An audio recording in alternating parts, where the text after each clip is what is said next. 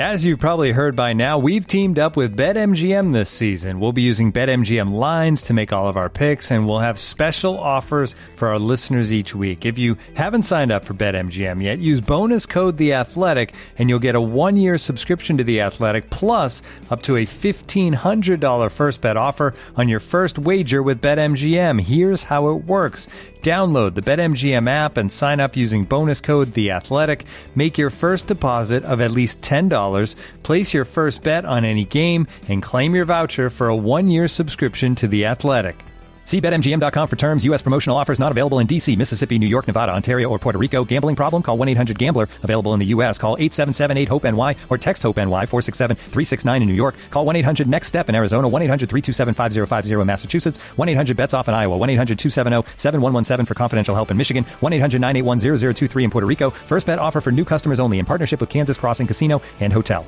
Don't forget, if you haven't signed up for BetMGM yet, use bonus code The Athletic, and you'll get a one-year subscription to The Athletic, plus up to a fifteen hundred dollar first bet offer on your first wager.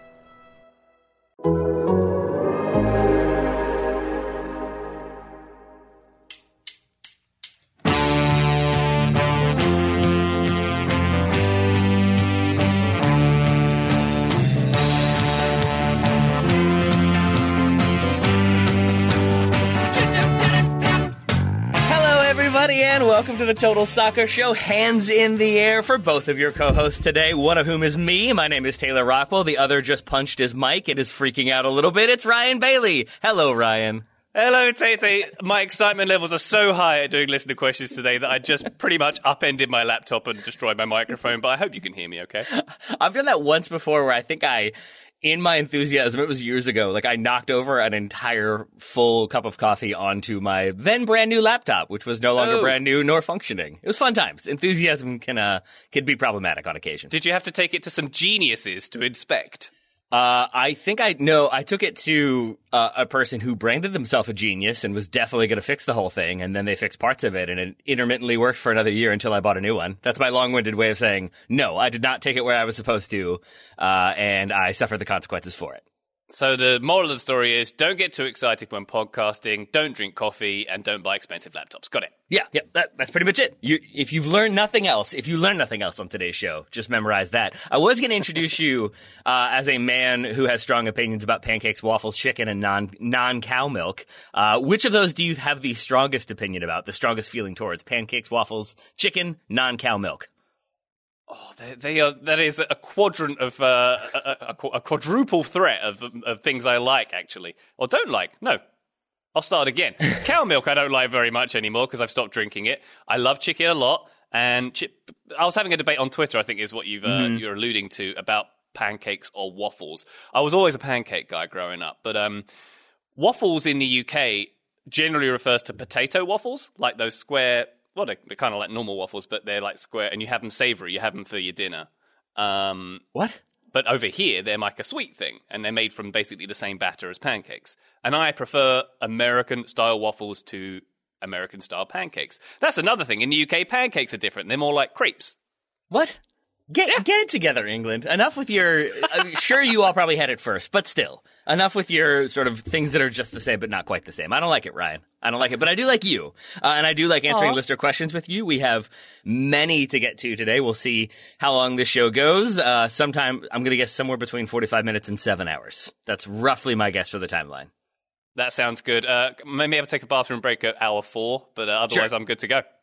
Perfect. All right. Uh, we'll- see if we are shorter than the Justice League Zack Snyder cut, which I think was four hours last I, I heard. We'll see what happens there. But let's get straight to the questions, Ryan. First one comes from Jackie Choi. To ease how awful and scary this past week has been, uh, this was obviously written last week. Uh, my question is this. What are the soccer moments you return to for guaranteed serotonin? Uh, Jackie lists a few of, of hers. Lucas Moura's uh, last goal versus Ajax, the Algeria goal, always a good one. That Wambach header, also a good one. Cosmin Moți's save to put Ludogorets into the Champions League. I don't know anything about that one, but I'm glad that Jackie appreciates that. Ryan, what moments do you appreciate when you need to feel good about the world? Um, I've got a few, and a few of them re- uh, hark back to the 90s because, as I always say, soccer peaked in the 90s, probably because of my age. The Premier League was the best in the 90s. Everything was the best in the 90s. So um, I'm probably alienating many young people by saying that. But uh, Yeah, to, to talk about more recent serotonin moments, I think the Aguero goal for me is a big one. Um, the Aguero goal for Manchester City when they won the league. I'm not a Manchester City fan by any means, but as Sure, a sure. neutral fan sure. that watches the Premier League, I can still remember the specific moment of sitting on my couch in my old apartment watching that game and actually standing up and sort of screaming when that goal went in. And once again, I'm not a Man City fan, and I usually uh, go for the underdog in these situations. And Manchester City, they're not an underdog anymore. Not never really were, perhaps. But uh, that one sort of brings me joy. Um, I think Who's the commentator the- for that one? Uh, it was Martin Tyler. With uh, Aguero. Aguero! That's- it's a good one. Yeah. Yeah. Yeah, yeah, and Martin Even Tyler's not liking Man City lot of, very uh, much. Yeah, he's becoming under a lot of criticism lately, and you'll notice that on Twitter for uh, being a bit pro Manchester United these days, and sort of Hmm. uh, getting, you know, bi- being maybe past his prime, which I don't think is fair because he's he's awesome and he's one of the nicest people ever as well. I, had the pleasure of interviewing him a few years ago. That's another topic altogether. I'll get back to my two key serotonin moments that I go back to again and again, Tay Tay. First one is from the 1996-97 season, the greatest season of all time. We all agree on that, right? No need to take any further Of course. questions on that. Very good. This was when my team, Wimbledon, finished eighth in the Premier League. We got to both cup semi-finals, FA Cup and League Cup. Just a joyous time, a really joyous squad. And it was my first trip to Old Trafford. Uh, it was the fourth round of the FA Cup. So it would have been late January, February, I suppose. Um, and we are, my team Wimbledon, 1 0 down to Manchester United. Eric Cantona is on the field. He gets booked for diving at Old Trafford, which is absolutely unheard of because no Manchester United player got booked for diving on their own field at that kind of time. Uh, and we get an equaliser in the 89th minute from the head of Mr. Robbie Earle, who remains my hero to this day. Uh, and I've spoken to Mr. Earle about this and bored him and probably embarrassed him reliving that day and that moment and how exhilarating it was for that equaliser to go in. My team, Wimbledon, a tiny, tiny, tiny team from South London, equalising and taking um, uh, FA Cup and League uh, Championship holders Manchester United to a replay at the home of AFC Richmond, aka Selhurst Park. And then in the replay, we beat Manchester United 1 0. And it was another glorious evening, my favourite evening of watching soccer live. Uh, just a wonderful, wonderful evening. The other serotonin moment, and I know I've been talking for a while, I apologise, is one from about six months before that, Euro 96.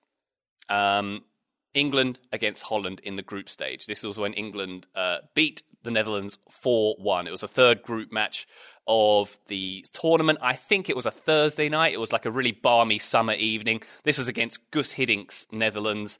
Uh, and, and so much. I, I watched it again last night, just uh, when I was because I knew I was going to talk about it, and I just got the got the fizz watching the clip on YouTube. Taylor, the old Wembley Stadium. I love the old Wembley Stadium. That just brings back s- some wonderful memories. Looking at all the '90s fashion in the crowds, like the, the baggy t-shirts and the and the crazy patterns everyone's wearing, and the kits as well. Um, you know, everything's wonderful about this game. Um, my one of my heroes, Paul Gascoigne, whom you can hear more about on an episode, the most recent episode of Soccer 101. He had a brilliant game in this in on that evening. And uh, the third goal, the 3 0 goal, was Paul Gascoigne breaking into the box. He makes a lateral pass to Teddy Sheringham, who's completely free in space. You expect him to shoot. He doesn't. He makes this most unselfish moment of passing to Alan Shearer, who blasts in at 200 miles an hour. And that Sheringham moment is like the, the most unselfish moment I've ever seen on a field. And I recommend if you haven't seen that goal, check it out on YouTube. It's wonderful stuff. And Sheringham gets the fourth goal. He's kind of rewarded. He's vindicated for making that pass for the assist instead. And, you know, everything about that evening is just really special for me. Everything about that summer as well. Uh, the Netherlands had a player called De Kock. That's fun. that's, that's, that's a nice part of it as well. Uh, it was, yeah, as I said, it was good hitting Oh, team. I'm and, uh, child. uh, Danny Danny Blind, uh, Daley Blind's uh, dad, I believe, gave up the penalty, which uh, Alan Shearer converted for the first goal as well. But I think it was just. I, I- I'm sort of facetiously saying that the 90s was the best time in soccer, but it, I was 12 years old when Euro 96 happened. And I think this was kind of my awakening and real discovering of my passion for the game. And kind of that's why I go back to it. It's a very hazy, rose tinted glasses memory for me. That kind of summer and sort of the months that followed when I was attending Premier League soccer games regularly as well. That's really interesting to hear you say that about 96 because I guess we're both 84 or thereabouts. Uh, I had the same experience in the 90s. It was not that tournament. It was the one after that. It was the 98 World Cup, which is one of mine as well. I think for the same reason, we didn't have like as much soccer coverage at that time over here. Uh, so like it's a weird blending of memories because I'm sure some of it is watching it live and some of those big moments being watched live, but it was also the first like soccer videotape I think I, I owned was every goal from the 98 World Cup, which I watched probably 40 times. And I can still remember random moments uh, like from that, like uh, beaten by uh, beaten by Norway. There was about Brazil, uh, lack of confidence, that individual brilliance, like fought to overcome or something like that. Like it was like those types of lines that made it really interesting. But it was Tore Andre Flo scoring for Norway. It was Beckham versus Diego yeah. Simeone. It was that Dennis Bergkamp goal, which if you ever hear the Dutch commentator screaming Dennis Bergkamp 400 times, it was about that one. U.S. less impressive. I love Zinedine Zidane. That's a great tournament for him. He gets his first red card in a World Cup. Uh, he's one of what two players I think to get uh, red cards in different World Cups. So well done, Zizou. But that World Cup is so. I just remember the personalities, the jerseys, the footwear. It was all like the Nike Mercurials coming out, and Ronaldo had his own shoe. And it was four years before the Triangle Head happened. And I just remember being very into that tournament. Uh, and it, it, was the thing that sort of launched me into wanting to watch goals, wanting to find little goal highlights and finding them where I could online and things like that. So yeah. I have a, a same affinity for for the '90s for that reason. I think, yeah, I totally agree with that. And that Bergkamp goal was against Argentina, wasn't it? I think it yep. was in Marseille. And I think I wore out the VHS tape I had mm-hmm. recorded of that. It was just spectacular. I watched it again and again and again.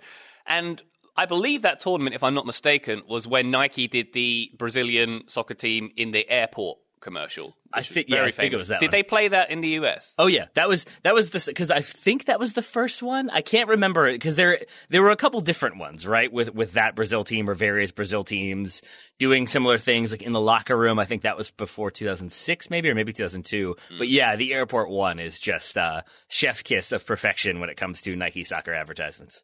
Yeah, it was brilliant, and he had Eric Cantona sort of sitting on the plane, reading his paper and looking out and watching yeah. them play it. And that, oh, wonderful, wonderful! Uh, I forgot. I forgot that he was weirdly like the Nick Fury of those, where he would just like show up for like one little scene, and it was like, oh, he's in this one too. It's a weird Brazil soccer extended universe, I guess, featuring yeah. Eric Cantona, who I guess it culminates in him hosting the cage competition. That's really the That's uh, right. the end all be all of Nike ads. I do still and watch his, that one when it comes uh, to his Nike ad fame started, of course, with uh, popping his collar and saying au revoir as he oh, shoots a penalty right. through the stomach of the devil, which I still maintain to this day. Why didn't you put it in the top right, Eric? You went straight for the keeper. Uh, yes, granted, the ball yeah. was so powerful it went through the devil, but uh, you know, you could you could have placed it better. Is it Maldini who starts the turnaround in that game where they're playing like the forces of evil? I think they're getting destroyed, and then somebody has a slide tackle that's brilliant. And though Maldini not known for slide tackling, I think it's him who starts the the sequence that leads to au revoir. I love right. that. God, that ad's so good too. I could never find it in English. So there, I just I remember it was like uh like Like I just remember like weird noises that I was like what I don't know what this is. I think it was like Italian but said from the devil. I don't really know what was happening. uh, if you haven't seen these ads, they don't make a lot of sense when we describe them. Just know that they're great. So I love that one. Uh, then I obviously love 1999, the Champions League final. Uh, mm. there is a great video that used to exist. It may have been pulled, but it was sort of the story of that game of Manchester United's comeback and win, scored by Sigur Rós and Coldplay, which Oh, Not yeah. always my favorite of bands, but uh, it's a, it's a great video, and it always like I think it's black and white, and then it goes to color when Solskjaer scores the winner, and it's just wonderful. It's a very very happy thing. And echoing what Jackie said, the Donovan goal, and then the clip of everybody celebrating all the various celebrations around the country.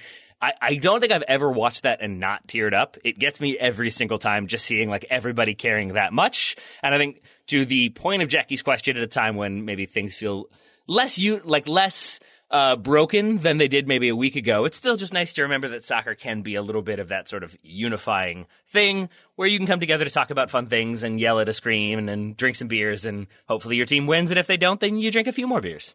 Now that's interesting. You mentioned about tearing up because when I was thinking about this question and the release of serotonin, I was thinking about what makes me happy and smile. Mm, but a, a lot point. of my best, my best and favorite soccer memories are the ones that make me well up, yeah. feel emotional. It's, it's thinking about Sir Bobby Robson. It's thinking about England's World Cup heartaches. It's thinking about when uh, my team Wimbledon were relegated from the Premier League. Very sad, but it's still one of the most memorable things, and it's that melancholy I think is just just as memorable as the as the happy points in many ways. See, I think that's a really good distinction to draw because you're right that the ones that like give me the strangest weird happiness are the ones that like happen to rivals and they're not even big moments like the one that i think still I enjoyed watching the highlights of and will sometimes watch is when I think it was Newcastle come back from 4-0 down to draw 4-4 with Arsenal and it's like Cheick Tiote scores a screamer and just that it was I think Arsenal went up 4-0 and then Newcastle pulled it back and all the Arsenal fans were like oh this is it we're the best team in the world we're going to win everything. So those moments weirdly also make me happy but you're right. The moments I'm talking about make me like emotional but still happy enough that they uh they qualify. So I'm going to include that as well. To quote Kacey Musgraves, you can be happy and sad at the same time.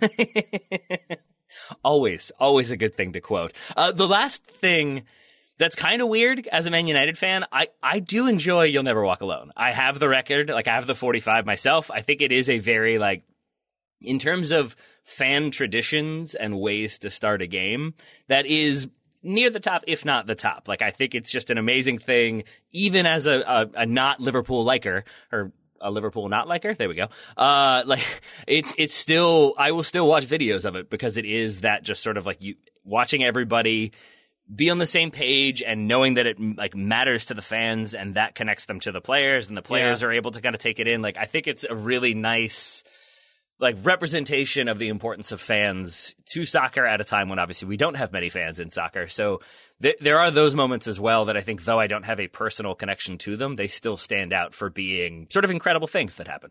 Yeah, I totally agree with that. And it, it, as you say, it is a reminder. It hammers home that this is a community sport, and it is mm-hmm. amazing when people come together. That's why World Cups are so amazing. When everybody in yep. the world is watching this same thing, and when you see a full stadium, it's amazing. And when they're all in unison, it's amazing. And I think uh, on a recent podcast, uh, a different podcast, Nicky Bandini, uh, she said some words along the lines of, "At the moment, it can feel like a business doing business with another business, yep. soccer without fans." So it, it is an important reminder of how how crucial fans are to this whole endeavor that we're talking about here. I'm really happy you you you brought that point up because it does remind me one of the videos I think I've watched the most when it comes to soccer is the Ireland fans, and I think Euro 2012 it was Ireland versus Spain, where they basically take over the entire stadium to sing uh, "Fields of Athenry." If you've never seen that, like I think it's the one that Sergio Ramos said he stopped playing to just sort of look around and be like, "What is happening?" Because it was just the entire stadium singing this song over and over and over again. That is another great moment that kind of I think brings brings out the importance of fans. So that that's it for me. I think I've gone long. We've sort of gone long on this question. Ryan, anything else you wanted to add on this one? I could do another hour or so, but we should probably move on. we probably should. We've got more questions to come, including another one from Jackie. But first, let's take a moment to hear from today's sponsors. Looking for an assist with your credit card, but can't get a hold of anyone? Luckily, with 24 7 US based live customer service from Discover, everyone has the option to talk to a real person anytime, day or night. Yep, you heard that right you can talk to a real human in customer service at any time. Sounds like a real game changer if you ask us. Make the right call and get the service you deserve with Discover. Limitations apply. See terms at discover.com slash credit card. This episode is brought to you by Michelob Ultra, the official beer sponsor of the NBA. Want to get closer to the game than ever before? Michelob Ultra Courtside is giving fans the chance to win exclusive NBA prizes and experiences like official gear – courtside seats to an NBA game, and more. Head over to MichelobUltra.com slash courtside to learn more. And we're back with another question from Jackie Choi. Jackie asks, or says rather, I would like to entertain Paul and Sam's joke about Messi at Miami. Uh, is this Inter Miami team with Messi added guaranteed a supporter shield or MLS Cup and or MLS Cup? Can you think of any challenges he might have? How would a move to Miami affect his international career? How say you, Ryan? I got some thoughts on this, Tay Tay. Uh, firstly, Messi under Phil Neville. Wow, that sounds like something I would. I, I kind of want to see, just out of the sheer yeah. curiosity of it. Um, I'll tell you what it guarantees. If Messi, if we are to, uh, if we are to play this scenario out, it guarantees uh, ticket sales. Mm-hmm. It guarantees shirt sales. It yep. guarantees photo opportunities. It guarantees a crazy amount of TV coverage. Coverage. It guarantees being on the ESPN top ten more often than not for MLS. I don't think it guarantees titles, however. I agree. Um, I think we can use the old adage that one player does not make a team, uh, or one player does not a team make not if you're going to get all uh, Yoda about it. um, uh, yeah, dude, I agree with you. Uh, say I more, think- but I agree. I think it's, uh, and you can argue that there are instances in which one player does make a team, and you think of uh, Ronaldo at the most recent Euros, Euro 2016, where he basically dragged a reasonably average Portugal over the line, even though he didn't even play in the final, basically by taking over as coach in that tournament. Um, whereas Messi, when we've seen him in a similar circumstance, say at the World Cup in 2014, get into the final, doesn't have the maybe I'm being harsh, but the strength of character to pull a team over the line that someone like Ronaldo would have. So I'd argue that Messi himself is not the is not the one man difference maker in a team. He's better when he's got other talent around him. I don't think he could make a bad team and raise them higher. Not, I'm not calling into Miami a bad team, but you get my point. I think do. that he's not he's not the one man difference maker. Uh, he doesn't seem to have like like, like I'm sure there are fans of Barcelona and Lionel Messi who will take issue or umbrage with what you're saying, and I would like I know exactly what you mean, which is that there's that like Michael Jordan, I would say Cristiano Ronaldo is in that category of like we are not losing this game no matter what. I will find a way to win if it means like playing on two torn ACLs and no one ever speaks to me again from this team. We will win this game, and I just I don't think Messi is that same personality, and I don't even mean that negatively. I just to your point, I don't think he is sort of a like I will like shorten my career by a year if it means we're going to win this game. I think he is less of that like win at all cost mentality. Maybe that's just me buying into like the branding of Lionel Messi, but Yeah. I, I do agree with you that he's not gonna like take that uh, approach. And I think with that also then you kind of have to have that if you're bringing in that marquee player. I do think Cristiano Ronaldo probably does guarantee them a bit more success, as strange as that is. I don't really even like Ronaldo more than Messi or vice versa, but I think that mentality of we're going to win, it's important to me that my brand, that we win MLS Cup the first year I'm here. I think it was the same sort of approach Zlatan had. And I Yeah. think that you kind of have to have that if you're bringing in that marquee name. It can't just be for the jersey sales. It's got to be to also make sure everybody else is playing the way they need to play. Yeah, I think it's rather than I think that maybe Carl Anka said this in a recent podcast. Rather than raising the ceiling, you want to raise the floor of a team, if that makes sense. Yeah. So everybody gets better. So, uh, and, and if you look at precedent within US soccer as well, I looked at Pele when he came to New York Cosmos. He had two and a half seasons there, uh, nearly three full seasons. Uh, didn't win anything until the third season. So you're not guaranteed instant results, even if you get a super megastar coming into your team as well. And if we're going to talk, Tate, about the international aspect, I don't think Messi cares. I really, it might, I, I don't think it would affect it because he's going to get selected for Argentina if Yep. he's fit, regardless. And I don't think he cares either way. He'll be what 34 by the time the 22 World Cup came around. So if we were to entertain him being at uh, being in MLS for this coming season or even the next season, I st- I still think he he he he could play. Yeah. Um, he'd, he'd be an elder statesman of sorts in that Argentina team. And you could talk about the Copa America for this summer as well, because that was postponed from last summer for this summer, if I'm not mistaken. Um, and I, yeah, my answer to that is it doesn't affect his international career. He's still very much. He, I don't think Messi's going to be forgotten about if he goes to MLS. I suppose is the point. Uh, I have uh, essentially the exact same answer. I just had he's still Messi, and so I think if he wants to play for the national team, he's going to be played. It's why I've really enjoyed listener questions because this is a thing I hadn't really thought about. We think of Messi at club level when we talk about him at, at national team level. It's usually why can't they win? Is he going to win any sort of tournament? How do we make Argentina better? Who's the right person to, to coach them? I don't think about what happens as Messi gets older because he's such a huge name. Like it's not dissimilar from having Pele in your team and it being 1972 or whatever. And it's like, is he or 1978? Like, is he still? Well, we got to call him in. We got to get him in. Like you, you. It's really difficult when you have this big of a name to move on from them, and it requires a manager willing to do that at the right time. And so I think even if he's playing for, let's say he moves to Inter Miami and they're just outright bad, I don't think that would be the case. Uh, but I think he still is getting called into the national team, and I think he doesn't really let that factor into his decision making. So I agree with you on all of those fronts. I have a question for you though about uh, about all this, which is like I think of Lionel Messi as an amazing player who can be difficult to coach because especially like Barca fans are, are seem to be more okay with it whenever I, I I bring up the walking or the kind of lack of effort. Usually I'm hit with like he's always done that, that's how he plays, which fine, if that's the way you want to go. But like can you build a team around that if you're not used to it? I think it's a thing we've seen Barcelona managers struggle with of late is how do you incorporate him, get the best out of him while still getting the best out of a team? I'm sure Inter Miami would be built around him and everybody would be happy to play. I think players would take pay cuts to, to play for that team and to be able to say they played with Lionel Messi. But getting a functional team built around a player who is bigger than life, but also difficult to manage in terms of what he brings and how he plays like it, it's an interesting thought experiment for like do you think like an MLS manager builds a team around him or do they sort of say like whatever you're Messi, you figure it out we'll we'll just do whatever you want I don't think you'd have a choice but to build a team around him. Surely, right. there'll be there'll be financial uh, reasons for, for doing so. And I think you're you're you're on the on the money there with the, t- talking about being a difficult player to manage. The apocryphal tale about him in the Barcelona dressing room with Pep Guardiola, yeah. and Guardiola saying you're not allowed carbonated beverages, you're not allowed to drink Coke or whatever, and Messi going and grabbing a Pepsi and sort of opening it in front of him and drinking yep. it six inches from his face. Yep, uh, that's probably exaggerated, but the point being, is like um, I'm the captain now. Is the, is the uh, is the Messi attitude for for those kind of things. I mean, maybe Phil Neville would give him that opportunity. I do think that's it's also worth talking about that at this point. I think you you joked about it earlier, but I also am not particularly sold on the Phil Neville appointment. Like I, I think he can no? be a fine manager. Um I have long held that it's very difficult to go from coaching in the men's game to the women's game and vice versa because it's just they are different games. And I don't mean that like one is better than the other. I don't mean anything like that. I just mean that there are different calculations you have to do. You have to approach things differently. You can't sort of rely on the same tactics from one to the other and vice versa.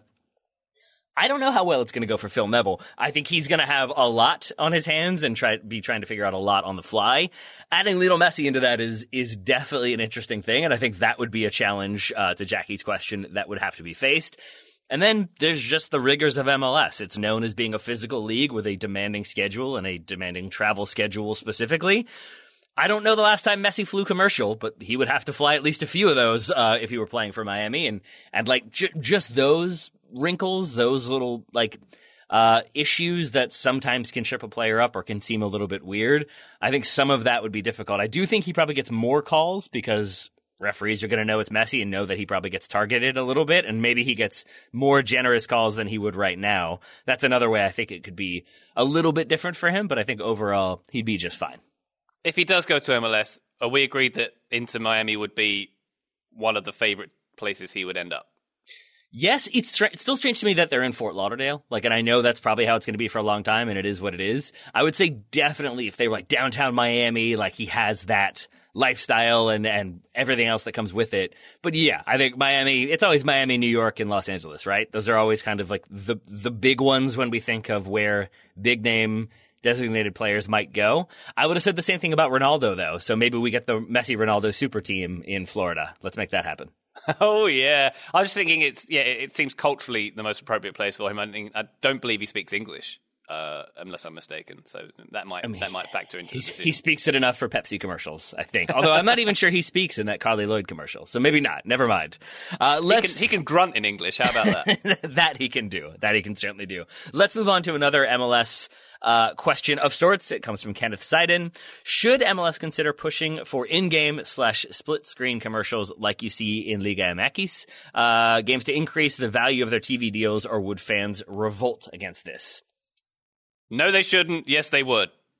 Yep. That's, That's my answer, basically. uh, I think in-game, the in-game split screen thing, it does sound like the worst thing ever. It sounds like the, uh, the, the, the beginning of the collapse of Western civilization. Frankly, I don't I don't want it. Uh, and it's it's it's it's interesting because when you look at MLS and the kind of things they've tried commercially, you look at the MLS, uh, the MLS's back tournament, mm-hmm. and I, I, as in my position working for an, an MLS team last summer, I was sort of sat in on a lot of marketing calls and heard the processes and what they were going through and sort of the innovations they were going to try. And I quite admire them for it. You know, we're talking about the virtual advertisements around the field and more specifically putting the uh, Adidas logo on the center of the field, mm-hmm. which is something that's not really been done before, to my knowledge, or maybe it's been done in other markets, but I'm not aware. But I think that's the kind of thing they'll do where it doesn't interfere too much with the spectacle of the play. But going going split screen, not for me. Not for me. Yeah, I, yeah, I agree with you. I agree with you on all accounts, and I would say with that in mind that like MLS is definitely pretty willing to try the next thing. Like I think of VAR, I think of uh, having the goalkeeper mic'd up during All Star games, different camera mm. angles. I think they are happy to play around and and just see different ideas and see what works and what doesn't. But I think with the, the split screen ad thing w- would be a step too far. Like I think it's probably a thing they've considered because they need to make more money, especially in COVID times. But it would be an instant like what are we doing? This is confusing. Why is this happening? Where's the audio going? I don't like this. I think you're right ryan that like what i what i envision more is like oh this is this corner is being taken from the Adidas section. This corner is being taken from the Continental Tire section. Like I could see the field being divided up into advertisers and like the oh he'll be taking this like this penalty from the Pizza Hut penalty spot. Like I can see sponsored locations on the field and things like that coming into yeah. play before we get the split screen. Maybe that's just wishful thinking, but that's where I am with it. If you were to come back at us and argue that but hey they do it in Mexico, I'm going to give you a toilet analogy if you'll allow me. Oh boy. In the US, when you go into a public bathroom, mm-hmm. you see the bathroom stall, there's like an inch gap in the doors oh, where you can make eye contact with someone while they are in the stall. Mm-hmm.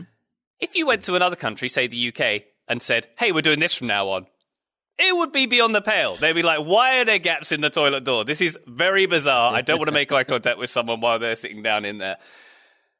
And I think it's kind of the same here. Yes, it's it's something that's done in Mexico. It doesn't mean it's going to be introduced uh, happily in another in another territory. Well said, sir. I, this will come as no surprise, but the the best public toilet setup I've ever experienced is Germany, where it's like doors that go from the ceiling to the floor. You have your own little spaces. It's very nice. Uh, yeah, the United States with the gap and everything's always wet. I don't know about that one. So yeah, maybe we don't need to bring that one in. Maybe we don't need to bring in uh, split screen. And I do love when they have random things like I think the Smurfs movie was sponsoring the cards that were given out. So in one Liga MX game, you had like Papa Smurf giving a yellow card as the referee was giving a yellow card. Maybe you could just throw some of that in the front, but for the most part, I think leave things as they are and uh, experiment elsewhere. That's that's yeah. my takeaway on that one. Uh, we do have another question from Kenneth, unless you have more to say about MLS and split, split screens. I don't. Would, would you like me to introduce Kenneth's second question? Sure. Kenneth says, and by the way, what's the frequency, Kenneth? Never gets old. How are you doing? When a team knows their opponent is poor at offensive set pieces, does that change their defensive approach in open play? Would fouling and giving up corners be an active strategy? I have thoughts, Tate. This floor is yours first. I think I have thoughts as well, and I will answer it as succinctly as you answered the last one. No, I don't think so. is that enough? My note is no question mark. Okay. Yep. That's. I don't think so. It's the same. Yeah, I'm glad we're on the same page.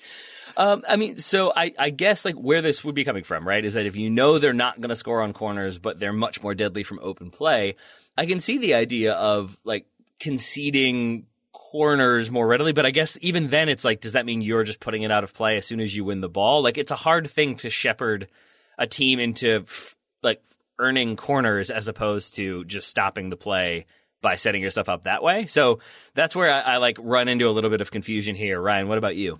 Yeah, I agree with that. I think it's never. I don't think it would ever be an active strategy to to be okay with giving up corners because it makes no sense. You at the very least you try and clear it to the mm. touchline to, to get a throw. And I mean, that's always going to be better than a corner unless you're playing Rory Delap and Stoke. And uh, um, I, I, don't, I don't think he's playing anymore.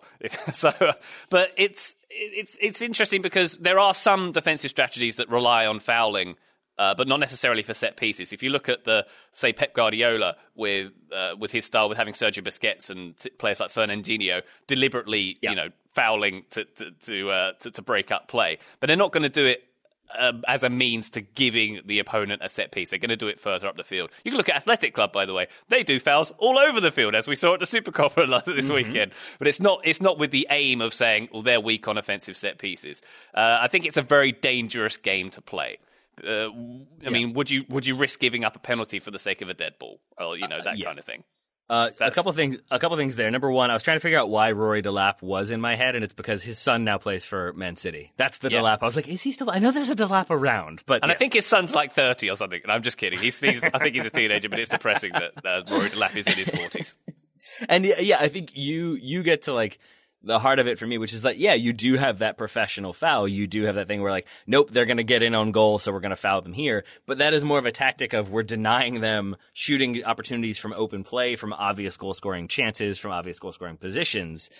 I like it would be a level of gamesmanship that I could only assume would come from a Mourinho team of like, and I could see it being like they are very bad at set pieces from this area. So if you are going to foul them, like foul them here and not there. Like I, I can see that level of nuance to it, but uh, in terms of it being a like dedicated strategy, it, it's just a harder thing to prepare for aside from, yeah, foul them if they're in a good position because set piece is probably going to hit the wall or go over the goal, or the corner is going to be intercepted. So we're not as worried about that. Because I also think that what we know about corners and to some extent set pieces is unless you have somebody like David Beckham who's going to put them on frame every single time, they're not always the highest scoring uh, chances. I think like one in eight corners. I'm pulling this from uh, Soccer by the Numbers. I think it was. It's like one in eight corners leads to a shot on goal or like a, mm. a shot and of those one and eight like one and eight leads to a shot on target so like you have a very limited chance of scoring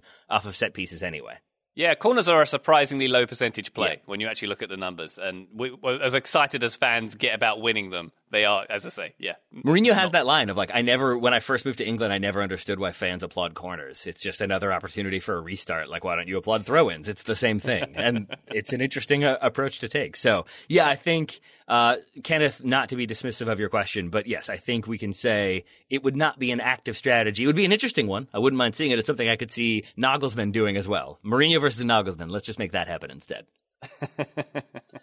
Love it. All right, uh, Ryan, we still have many questions to get to, but we also have more sponsors today. Let's take a moment to hear from them. This episode is supported by FX's Welcome to Wrexham. Celebrity owners Rob McElhenney and Ryan Reynolds' small town Welsh football club has finally been promoted into League Two after 15 seasons in the National League. Dedicated staff and supporters celebrate the team's return to glory while bracing for the newfound challenges that come with being in a higher league. Will Wrexham AFC stand up to the challenge and rise again into League One? FX is Welcome to Wrexham, all new Thursdays on FX, stream on Hulu. Today's episode is brought to you by our old friends, Mack Weldon. Wouldn't it be nice if we could have things both ways, like a zero calorie cheeseburger, internet ads in March that weren't just reminders to do your taxes, a dog that never needs walking after midnight when it's cold, a Manchester United that is consistently good instead of their current scattershot approach? Well, we tend to think of clothing as an either or situation as well. People think looking sharp means starchy Oxfords and stiff chinos rather than effortless comfort. But it's possible to have it both ways. Mack Weldon makes timeless apparel with modern performance fabrics for guys who want to look and feel sharp without sacrificing comfort. From their light as air underwear to innovative anti odor tees and versatile yet comfortable pants, Mack Weldon has a full range of clothes that never go out of style.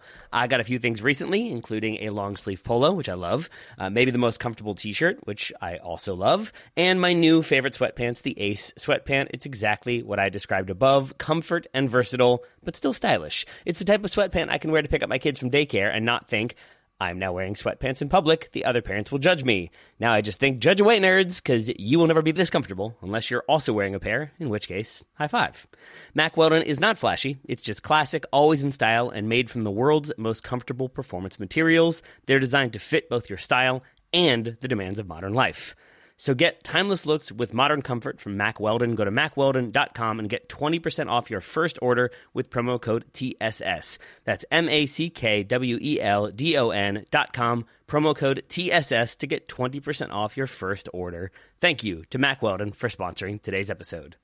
And now let's take a moment to hear from Richard Rolson. Do you want to ask this one or shall I ask this one, Mr. It Bailey? would be my pleasure, All right. Thank mm-hmm. you, Richard Rolson, for your question, your first of your questions. What has happened to Sheffield United this season? They are not performing at the levels they did last season. Pourquoi? I've added in that last bit for Richard. but uh, Taylor, pourquoi?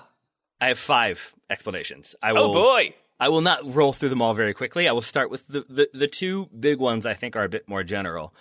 The first one being that they, they played a fairly unique style in the championship and then last season with overlapping or like center backs becoming involved in the attack and using the center backs to build out in that back three. And I think to some extent, when you have a nuanced system and then teams have time to properly game plan for it, you're going to have to evolve it. You're going to have to adapt because otherwise teams can sort of nullify what you're doing and then you run into issues. And I do think teams have figured them out to some extent. They figured out that approach. They know how to deal with it a little bit more. That leads to problems. I also think a lack of atmosphere is a big issue. That if you're hmm. Sheffield United and you know you're battling, you know you're going to be defensive, you're going to be backs against the walls against a lot of teams in the Premier League, having that home advantage, having those fans pick you up when you do start to get a concede a few too many shots or the other team's getting some chances having that that home crowd motivate you is such a big thing. And when you don't have it i think it's really hard to pick yourself back up. If you go 1-0 down i think last season you've got the crowd there to really help you get back into it and maybe get an equalizer. And now if you go 1-0 down sheffield united it's been the case this season that pretty quickly you go 2-0 down instead of fighting back.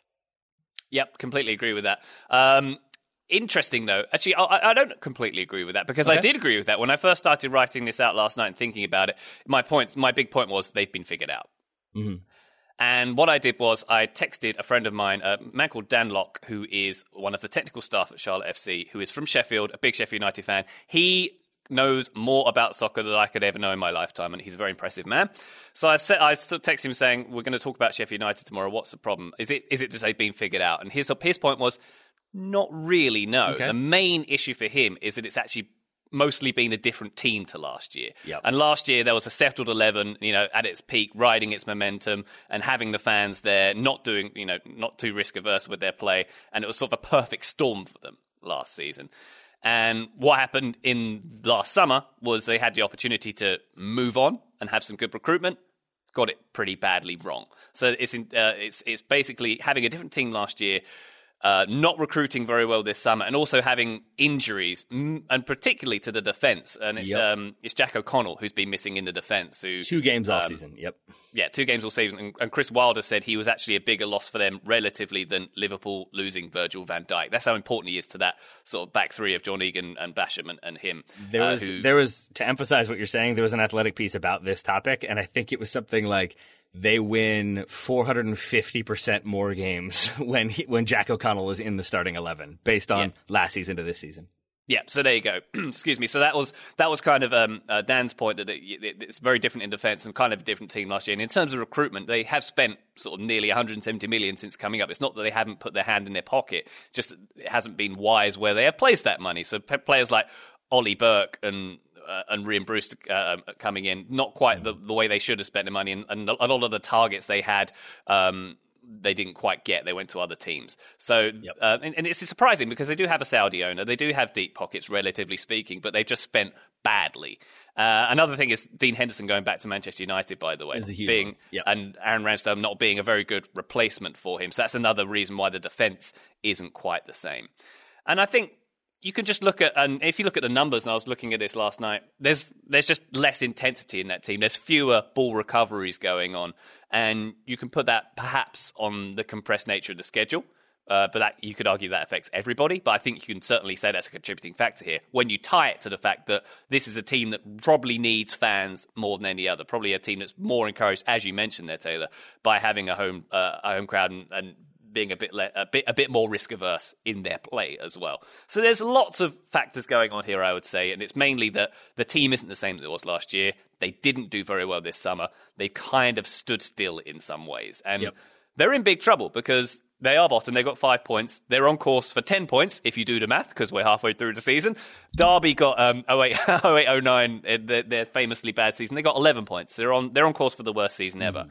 And last season they conceded 39 goals. That's the fewest ever for a promoted team. They've already conceded 32 this season at the halfway point. Yep. Yikes. Yeah. And I think to double down on a lot of the points you made, because I agree with everything you said, there's a really good athletic article by Richard Sutcliffe and Mark Carey uh, focusing specifically on set pieces. That they have now, Sheffield have considered, conceded second most goals from corners and free kicks uh, this season. They were much better. I think they had the fewest conceded uh, from set pieces last season. And a big part of that uh, goes to the injuries you mentioned. Jack O'Connell, Sander Berge being out since December, uh, Oli McBurnie out since December as well. So you lose a lot of height there. You're not winning as many aerial challenges. Those two I mentioned, O'Connell and Berge, I think were far and away their most successful people when it came to aerial duels. Now they're not winning nearly as many. And the other point that you brought up there is the Aaron Ramsdale, like not being Dean Henderson aspect of things, that his, his successfully claiming the ball off of set pieces percentage is like drastically lower than Dean Henderson's. And what that means is you're not coming out, he's not collecting, he's not commanding the box. So if you're already conceding corners and now your defense is worried about is the goalkeeper coming, we're not quite sure what we're doing, that uncertainty bleeds into things. And I think so to your point, you don't have some of the people that were there, you don't have the confidence that was there and that kind of unit mentality of everybody knows what they're doing. I think Burnley, when they're at their best, is one of those examples of it. Everybody knows what they're doing, everybody knows their responsibilities. But as soon as people deviate from that, you run into problems. And I think that's what Sheffield United are definitely experiencing this season. Yeah, definitely. And it's a mixture of bad luck with the injuries and mm. also deciding their own fate in terms of not recruiting very well. Yeah. So uh, a little from column A, a little from column B. Lovely. Let's see how succinctly we answer Richard's other question. Uh, why do teams from Wales take part in the English Football League, but not teams from Northern Ireland? How did it come to be that Wales joined and other parts of the United Kingdom did not? Very simple, Taylor. We've had less yep. wars against the Welsh. Uh, last war with them was in the 1400s. We like them a bit more, so we let them in. That's it. End of story. I thought, given how we have kind of like directly answered some of these. I thought you were going to be serious, and I appreciate that you went a different way. That's uh, a semi-serious way of dealing with it because it probably does have some historical relevance. But um, I, I, can go with my serious answer if you like, or I'll let, I'll let you uh, let you go first. Well, yeah, I think it's it's it's basically just that the League of Wales didn't exist until 1992, uh, and by then many like the English League definitely did exist. Uh, I think when it first came into existence. Welsh teams. It's not just Swansea, Cardiff. It's what Wrexham, Colwyn Bay, Merthyr Town, and Newport, uh, mm-hmm. all given the opportunity to join the Welsh League, which was mostly amateur and did not offer a European place for winning it. And I think they said, no thanks. We will stay with the one that allows us to make more money and potentially play in Europe. Um, and then you look at to the to answer sort of the second part of that about like why don't teams from Northern Ireland, for example, uh, did not know until I did the research for this that uh, like the Irish League, Northern Ireland, that's part of the problem. Uh, is the second oldest league, I believe, in the world. English would be the first, Ireland second, Scotland third, and the Dutch are in there somewhere as well. But those leagues having existed for as long as they did, there is more sort of a tradition of those leagues existing and players playing in those leagues, and that's why you don't have, say, Scotland uh, joining up. And if you've watched the English game, you know that in some ways the Scottish game was more advanced for, at different time periods, and so steady on. so I think that's that's a big part of it is just the age of those other leagues versus the age of the Welsh league. Precisely, Taylor. You have hit the nail on the head. Uh, Cardiff uh, and Swansea were founded in 1920 and 21, respectively. That's back when Thomas Muller started playing for Bayern Munich, I believe. Um, so they've been around quite a long time. And as you say, the Welsh leagues didn't quite exist then. And geographically, it's easier for the Welsh teams to join with the yeah, English leagues than it is for Northern Ireland, being that they have a little bit of water between them. Uh, not hist- historically wouldn't have been practical for Northern mm. Irish teams to uh, join. They're not on the same landmass, uh, so that would that would help. And uh, I think there would historically be difficulty for those Northern Irish teams to join with the League of Ireland too. So that's kind of yeah. that's kind of why it is. Yeah, I think when I may be wrong because what Northern Ireland is 1921, I believe, but I think even when that league, obviously when that league is established, it's all of Ireland. So then you have more competition there, you have more teams competing. So I think the, troubles uh, also part of why you don't have as much kind of crossover there. But yes, Wales easy to walk across that border and uh, and go play. Why not? So there you go. I think we have pretty successfully answered that one, Ryan. How say you? I would say so. Should we move on to um, and also uh, another question with a Welsh uh, leaning on oh, it? Oh yeah, let's do it. Here we go. Kenny Flores asks Now that Jordan Morris is making a loan move to Swansea, I'm not sure at the time of recording if that is official or not, but it's certainly rumoured. Can we give a refresher on what's going on with Swansea for those of us who don't follow them? We want to know how their season's going. Do they have the same players they had since they were in the Premier League? How do they play? Yada, yada, yada. Thank you. I love you all, particularly Ryan, says Kenny. sure. I mean, hurtful, Kenny, but sure. He didn't uh, say that. I just added it on because I was trying to fluff myself up. Everyone loves oh, you, Tay I know, buddy. Uh, let's start with the manager. Let's take that part first. Uh, manager would be Steve Cooper, who if you don't know much about him, that's correct. You don't know much about him because he is not like a, he's not one of those, oh, he's managed 14 different championship clubs and now he's with Swansea. Uh, his big claim to fame, I would say, would be that he won the U17 World Cup with England prior to this appointment and had lots of experience with various youth teams, including Liverpool. He's credited with helping Raheem Sterling's development and uh, other Liverpool Academy players. Ryan's waving his hand. I'll add that I interviewed a goalkeeper called Curtis Anderson, who was at Man City, mm-hmm. who went to Charlotte Independence. He was the goalkeeper in that World Cup, and he spoke highly of Steve Cooper. Please continue. I will. Uh, and so he has, uh, he comes in to Swansea. I think last season sticks with a sort of 4 2 3 1, pretty standard. This season has switched to a 3 5 2. Joe and I talked a little bit about this uh, when we discussed Jordan Morris's move and where he fits in with the Swansea team. But with that 352 and some of what they've been doing, they are currently second in the championship, 46 points from 24 games in the automatic promotion spots and have been pretty consistent. We, we often see with championship teams in that top half of the table, really good starts and then they trail off a little bit for a while and then they come back up or you have teams that trail off at the end. Thus far, Swansea have been pretty consistent in what they've been doing, both tactically and in terms of results. So I think that is part of the calculation here is that if they continue to do what they're doing, have the success they have been thus far, stands to reason they make it back into the Premier League either via the playoffs or automatically, as they would right now. So then you're looking at Jordan Morris playing in the Premier League after a season of getting, or half season of getting used to the championship. All of that makes a lot of sense to me. Yep, that, I, I would agree with that too. Um, and I agree with much of what you said there. I have leaned on an expert once again, Please. as I did for my Sheffield United question. I, I was messaging last night a friend of mine on Twitter, Ash, Ashley SCFC, big Swansea fan, uh, and sort of asking about about the style of play. I'll get to his comments in a minute, but I'll just say that yeah, this is a Swansea team that was relegated in 2018. They are, as Taylor said, they are second in the league. Norwich is first at the moment. They uh, lost out in the playoffs last season to Brentford, uh, who then lost out to Fulham, if my memory serves me correct on that one. So they're, they're looking for automatic qualification this time around. It's quite tight at the top of the championship at the moment, though. In terms of players who you might recognise from the Premier League, they've still got Wayne Routledge on the books, uh, who was born in the same hospital as me. Fun fact, a few months later, he's 36 years old. Um, Andre Ayew is still mm-hmm. there. He's 31. And Kyle Naughton is uh, still on the books as a right back there. Uh, and and Ashley was mentioning to me they have uh, um, a, a, Chelsea player on, on the books, Marc Guéhi, one of the best defenders in the league, he calls him.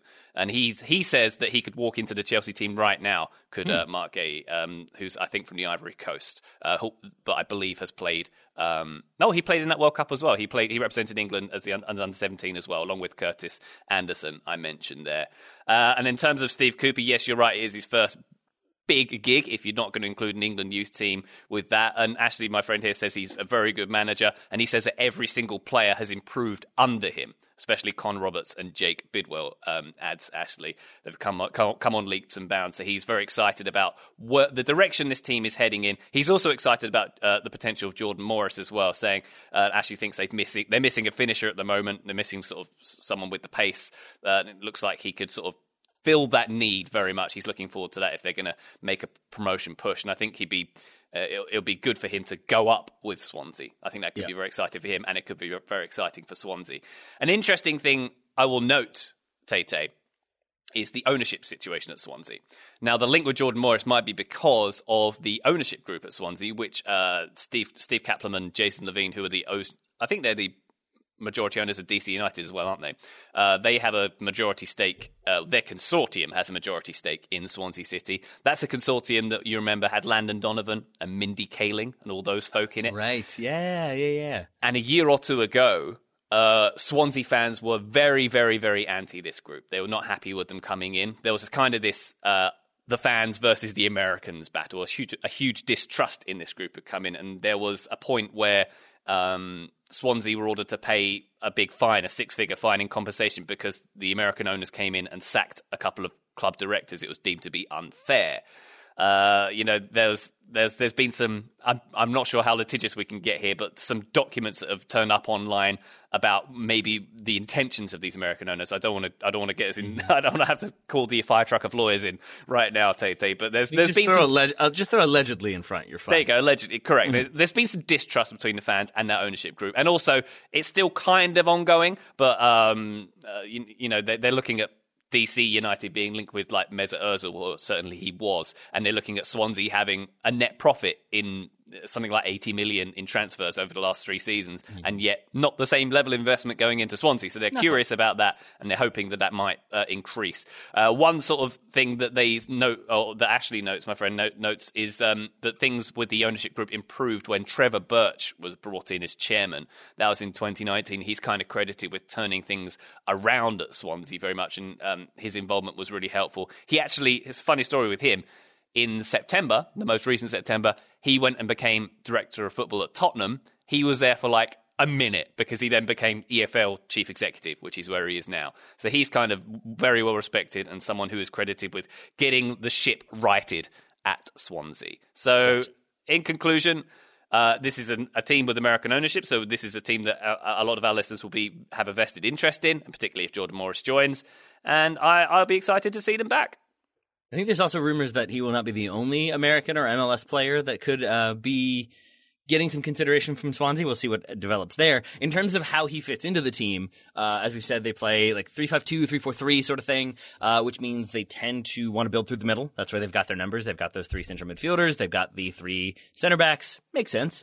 Um, so then you'll have uh, one of the forwards usually uh, dropping in if you want to create even more of an overload and have four in the middle, or you'll have those forwards spreading wide and making those runs to try to pull center backs out, pull defenders out. And I think seeing it that way, it makes me really excited because that feels like exactly what Jordan Morris is going to do. He can drop in, he can link up play, but I think he will be very good at making those runs, stretching the defense, pulling defenders out, and then ideally scoring some goals, creating some chances. I think he fits in better than I would have thought. It's a little bit different of a position. It's not a front three or something like that mm. with a back four, but it is, I think, a situation that will allow him to get minutes quickly and I think he he fits what they need. So it's not just a like, ah, yeah, an American, he'll score goals, get him in here. Like it feels like he's being brought in to do a specific thing and play a specific role. And I I, I am way more excited about this than I thought I would have been when I first heard this news. And I'm very excited to for Jordan Morris to win the Golden Boot in the Premier League next season. Let's make that happen too. I mean, yeah, I hope he does because he, he, there's a worry he's aged out because he should be Matthew Hoppe age if he's going to make a, make a success of himself over in Europe. But I do hope he does well. I hope he comes over uh, because we know Taylor that uh, uh, forwards coming up from the Championship have a 100% success record when they reach the Premier League. If you take a sample size of Teemu Pukki. yes. And Teemu Pukki is still banging them in in the pre- Oh, no, they're in the championship. As you said, top of the championship, though. Let's get them on He's back. doing well. Yeah. Uh, let's talk about a player who's doing very well in the Premier League. Let's talk Wilfred Ndidi. Uh, Patrick Delaney asks, Wilfred Ndidi, or says, Wilfred Ndidi is really good, correct. Does he stay at Leicester for much longer? If he moves, what move would suit him and his abilities? Does he stay at Leicester for much longer? I agree that he's really good, by the way, for the first statement. Does he stay at Leicester for much longer? Let's I stick with that one. Yeah. That depends on how well Leicester do this season, I mm-hmm. would argue. If they stay in the Champions League hunt, yes. If they yeah. win the title, which is still possible, yes.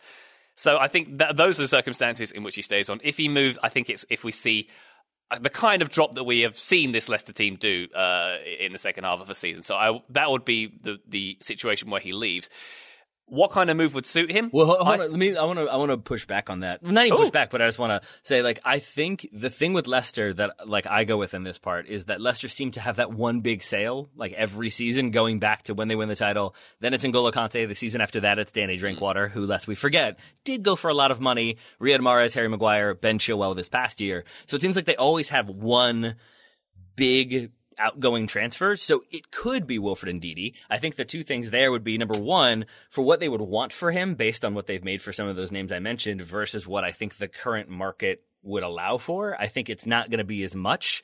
So I think they're not going to get this huge double what like he's worth payday. I think with that in mind, then Leicester, the longer they are in the Premier League, the longer they are near the top of the table, the more money they're going to have, the more stable they are, the less they need to sell players. So mm. I think if he does move, I think to answer that first part, does he stay at Le- Leicester for much longer? It's basically, is there a club who wants him enough to spend the type of money it would take to l- make him leave Leicester short of him demanding a transfer? So then I think that gets to the second part of the question.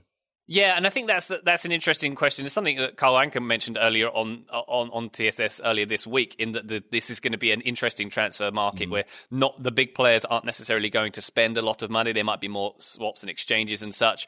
And because I was thinking about the kind of teams that indeed he could go to, and I genuinely think he's so good he could walk into a lot of top teams. He could yep. arguably walk into Real Madrid or somewhere like that. He could, argue, you know, I, I could see him. Ooh. I could. I could see him That's playing. a at- really good shout, man. That's a really good answer.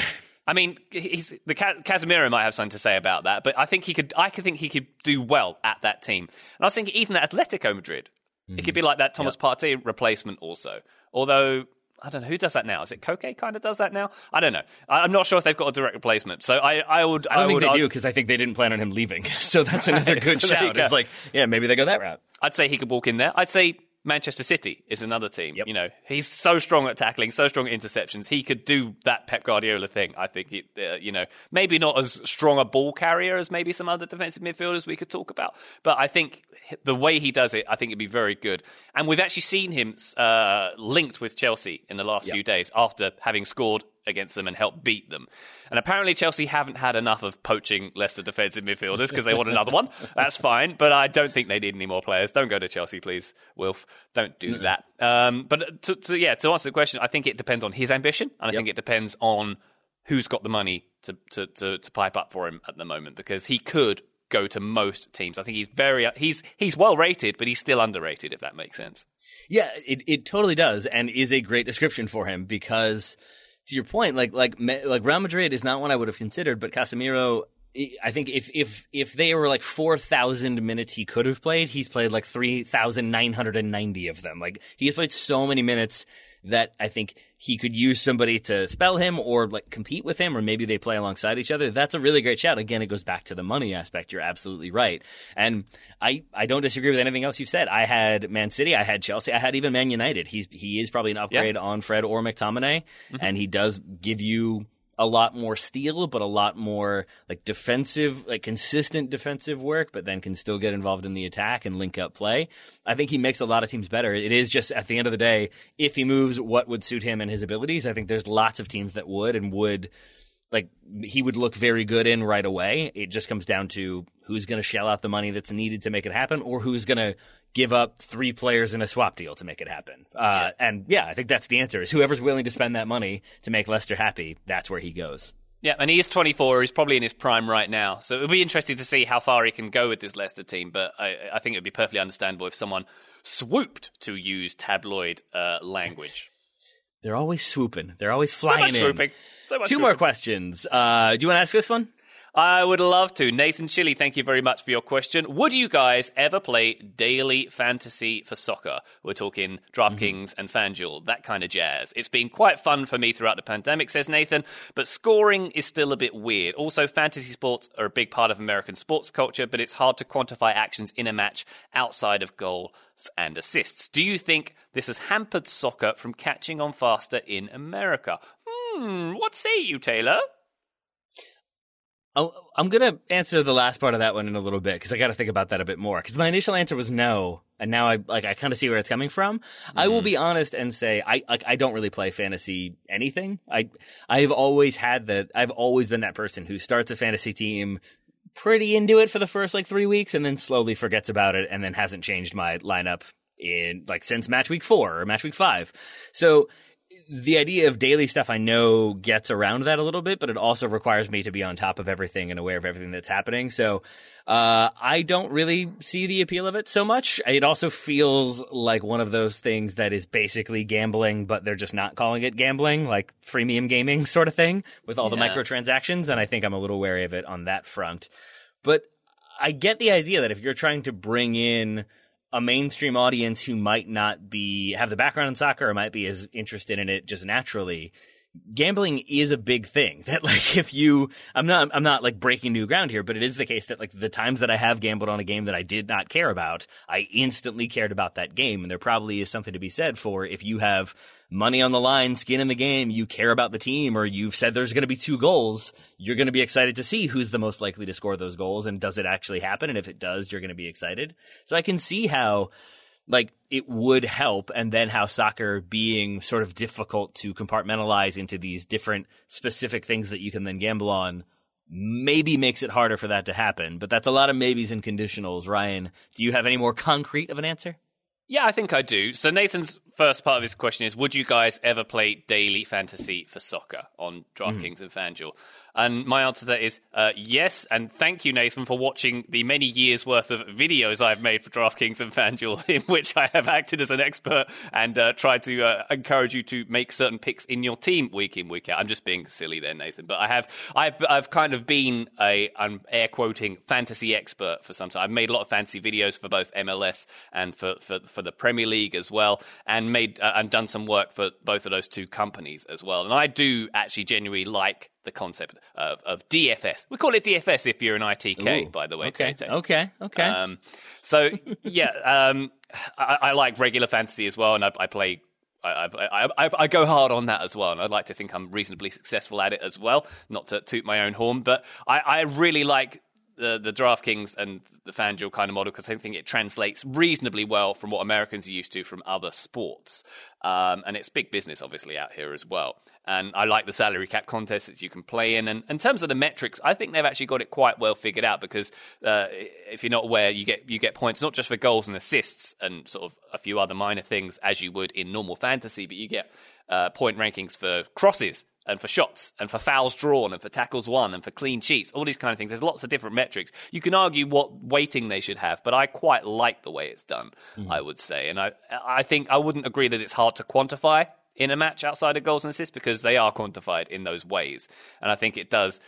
You know, you, you look at um, Jamie Vardy got 50.5 points this weekend, and it's not just necessarily because he scored, it's because of his overall contribution on Yeah. the field, which fantasy game doesn't necessarily reflect the straight fantasy game. So I like that aspect of it. That's really Um, interesting. I yeah. that- like ob- obviously I'm approaching this from a position of ignorance because I'm just not as schooled in it. I don't utilize it, so that's really interesting to hear. And it's also I feel like well, sorry, I, I'm stepping on your point, but yeah, that's a, that's a very interesting point I hadn't really thought about. Yeah, and I'm not. And, and to answer the second part of the question, or to give my opinion on it, whether it's hampered soccer from catching on um, in America, as in the la- le- less the lack of stats, I'd say no. And I think the Americanization of soccer, certainly Americanization of Premier League coverage, might have caught up with, uh, uh, uh, might have um, closed that gap a little bit. I'm talking about things like XG and sort of things like that. We didn't we didn't really consider as much, uh, you know, 10 or 15 years ago. I think there are ways of quantifying the action outside of goals and assists. And I know that American sports are very stat led, and there still are stats to be had, but also I- I think there's a beauty in the simplicity, obviously. Of, of, of soccer as well, so and I don't think the lack of stats necessarily um, hampers it in any way. Uh, there'll be other Yeah. things that hamper it, mainly financial things. I, I I think like this kind of connects, but I think that like the biggest impediment to soccer like becoming the dominant sport in the United States, and it's obviously grown leaps and bounds in even the last ten years or twenty years. I think it just remains people not liking soccer, and I don't like like I, maybe that sounds silly, but it is the case that like I know people who just don't like soccer. It doesn't matter what you say, it doesn't matter how you pitch it. It's just like oh, it's stupid. There's no scoring. Why can't you use your hands? All those kind of generic arguments. But it's always really interesting to me like I've had this experience with basketball, which I don't really have a background in and don't know that much about, with lacrosse, with rugby, with with NASCAR even. Like if you're watching the thing with a person who knows it and cares about it and explains the nuances of everything of like this is what like drafting is and this is how you have to do this and this is why you have teammates in like NASCAR for example. It does I'm not a NASCAR fan but it does make it more interesting when you watch it with a person who can explain stuff and you kind of approach it with an open mind. And I just think a big part of soccer is people tend to like the people who I know who don't like it do not like it. And there's not a real reason for it other than, you know, communist kickball and jokes like that. And I think Yeah. to your point, Ryan, like like so it's easy to be like, oh, it's just goals, like I don't know, it's it's silly. And really the statistics do bridge that gap a little bit. And if you can approach it from that level and that perspective, it probably does help you understand it more. And if you're watching it with people who care, and like more people, more and more people seem to care and have the jerseys and supporting the team, I think that does continue to grow the game. So there is probably a role for daily fantasy in expanding soccer coverage in this country, um, as a, as evidenced by Ryan doing videos and, and, and promoting it for the last several years. Yeah, uh, and and when you talk about those people out you speak to, Taylor, who don't like soccer, I, I regard that as being the reasons for that being cultural and economic because I believe those people you're talking to are, are probably likely still sports fans. Mm-hmm. And if they were to say have been born in Europe, they would have grown up liking soccer because that's the thing you like. There Mm-hmm. are different forces over here, economic forces that make the other sports more popular and have done historically. Uh, and you know, there's you know, if you if you're a kid and you're really good, you're a really good athlete, and you're 17 or something, you're going to try and go into a sport in this country that will pay you lots of money, perhaps not one that doesn't pay you as much uh, in soccer at this stage. And I think you know what what hampers soccer is to a large degree, and I'm sounding cynical, but it is the fact that it's less monetizable as other sports out here because you go 45 minutes without a break. Because I mean, someone- we tried to solve it with questions or with uh, commercials on half of the screen, Ryan. Yeah. you said no. We're trying to commercialize here. I'm pushing back on the growth of soccer. You're quite right, but Yeah. um, I think that's a genuine reason that most US sports are designed to have a break every few minutes, and it's very uh, monetizable. Whereas soccer is less so in its in its purest form. So uh, that that would be more of a hampering of growth than any other uh, uh, thing, in my opinion. Yeah. All right. I- consider that answered. We have one last question. Uh, Daniel Gendin, Gendin, uh, one of my New Year resolutions is to increase my support for women's soccer and purchase some more merch. Where should I be making my purchases to ensure the highest percentage of my money is going into the women's program? In addition, are there any independent small businesses that create cool U.S. women's national team stuff? Anything from art jerseys or anything else like that that deserve a look or some support?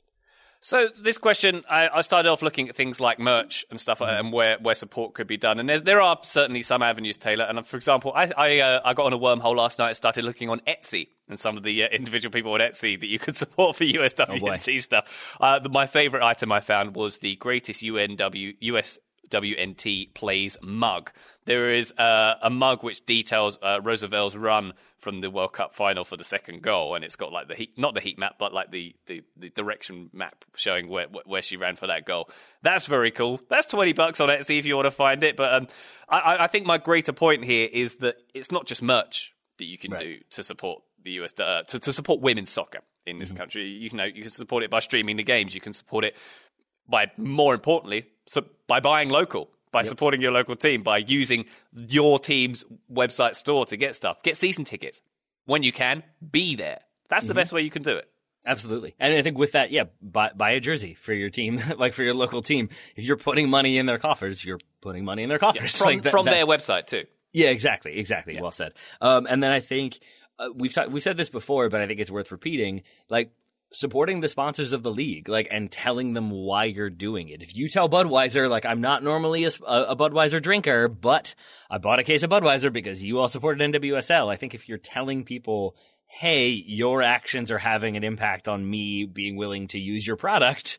It makes that company maybe more likely to continue to do it, or maybe makes other companies more likely to do it as well and that does directly benefit the league, especially given that they've uh, cut that connection with U.S. soccer. So supporting U.S. soccer necessarily doesn't mean you're supporting NWSL or those local teams. I think supporting the sponsors of those teams uh, on a local level, supporting the sponsors of the league on a larger level, and letting them know you're doing it, also a big part. I will say I, I agree with that entirely, but my caveat is don't lower the quality of your life by buying a case of Budweiser. Buy a different Anheuser-Busch brand. Get some Golden Road or something. Water some plants with it. It's fine. Um, I- don't know if it's fine. That's a science experiment for somebody. Uh, in terms of like smaller things, like like Ryan uh, checked out Etsy. I think there's lots of different uh, individual vendors that can be found. I would say uh, former sponsor Talisman Caps has some nice women's soccer hats. If you're going that route, they are not women's soccer centric. The one like the one thing that I kept going back to, they were on uh, Grant Wahl's podcast recently. The Twitter account Soccer Girl Problems is yeah. always hilarious, but also does a good job of showcasing all women's soccer, but sometimes there's good products on there as well. So maybe following them on Twitter, uh, seeing what they talk about, what they might be promoting, also worth uh, keeping an eye on. Good stuff. I concur. There we are. All right. I, I mean, I think I think more could certainly be done, uh, and I and I think Ryan, to your point, when fans are allowed in the stands, it always is the case that. Like like at the movies, buy those tickets, but you know, buy some sodas, buy some popcorn, buy the things that are gonna fund that team a little bit uh, and help them that way. Definitely uh, appreciated and useful for sure. And then I we think- stop losing all of our best players to England. I don't like it. yeah, that's been a thing, hasn't it? Um, but like yeah. I, I think that, that, that's the key answer to Daniel's question. There, it's, uh, it's it's the buying local, it's the supporting your local team, it's doing things that puts the most money directly into their pockets, and that's going through their channels and um, yeah, sh- showing up when when possible. So that, that's, that that would be my advice. All right. I think we have answered lots of questions pretty successfully, and we even talked about non dairy milk. What more do you need in a podcast? Uh, Ryan Bailey, anything else you'd like to discuss before we call it a day? One more question, Tay Tay. I've known Yes, you a long time, and I've only ever seen you wear black sweaters. Are you like a Steve Jobs thing where you just wear black sweaters? Uh, I like long sleeve. Uh, I tend to wear anything long sleeve. I think, uh, yeah, I've got like five or six black long sleeve. It has been a thing I've noticed that in all my photos uh, with our, with our daughter over the last two months, it's usually uh, black shirts, black pants, uh, white shoes is the the vibe normally. Even the photos from like our live shows, I think that tends to be Yeah. what I wear. Yeah. That's what I've noticed when I've met you, you've been wearing that. When I, when when we when we do these, you tend to be wearing that. And I'm I, I'm with you on team long sleeves, but I always like you are right now roll up. And when I put a long sleeve collared shirt on, I always Mm-hmm. fold the coll- uh, fold them over. It's like I'm working harder. It's an it's an illusion. I'm now putting on my Forward Madison jersey so I can wear white and pink. Is that Oh, better? there we go. Like Oh, that that's more? a that is a beautiful jersey. Forward Madison doing a wonderful job there. I, yeah, Go I Mingos. I have my, my, my multi stacks of jerseys right next to me as we record. I could have thrown on the Ottoman Empire uh, one that I have. I like that one a lot. The old Galatasaray kit, if I need to. Those have some color. I think my the you're right that my wardrobe is pretty monochromatic, except for my jerseys, which are all very very bright and colorful. That's right. Well, you've got to go off and introduce the latest uh, iPhone in the keynote, so I'll let you go. Don't compare me to him, to that headphone jack stealing jerk. All right. On that note, Ryan Bailey, thank you very much for taking the time to answer all of the many listener questions that we've answered today. and thank you, Taylor. It's always a pleasure. Never a chore.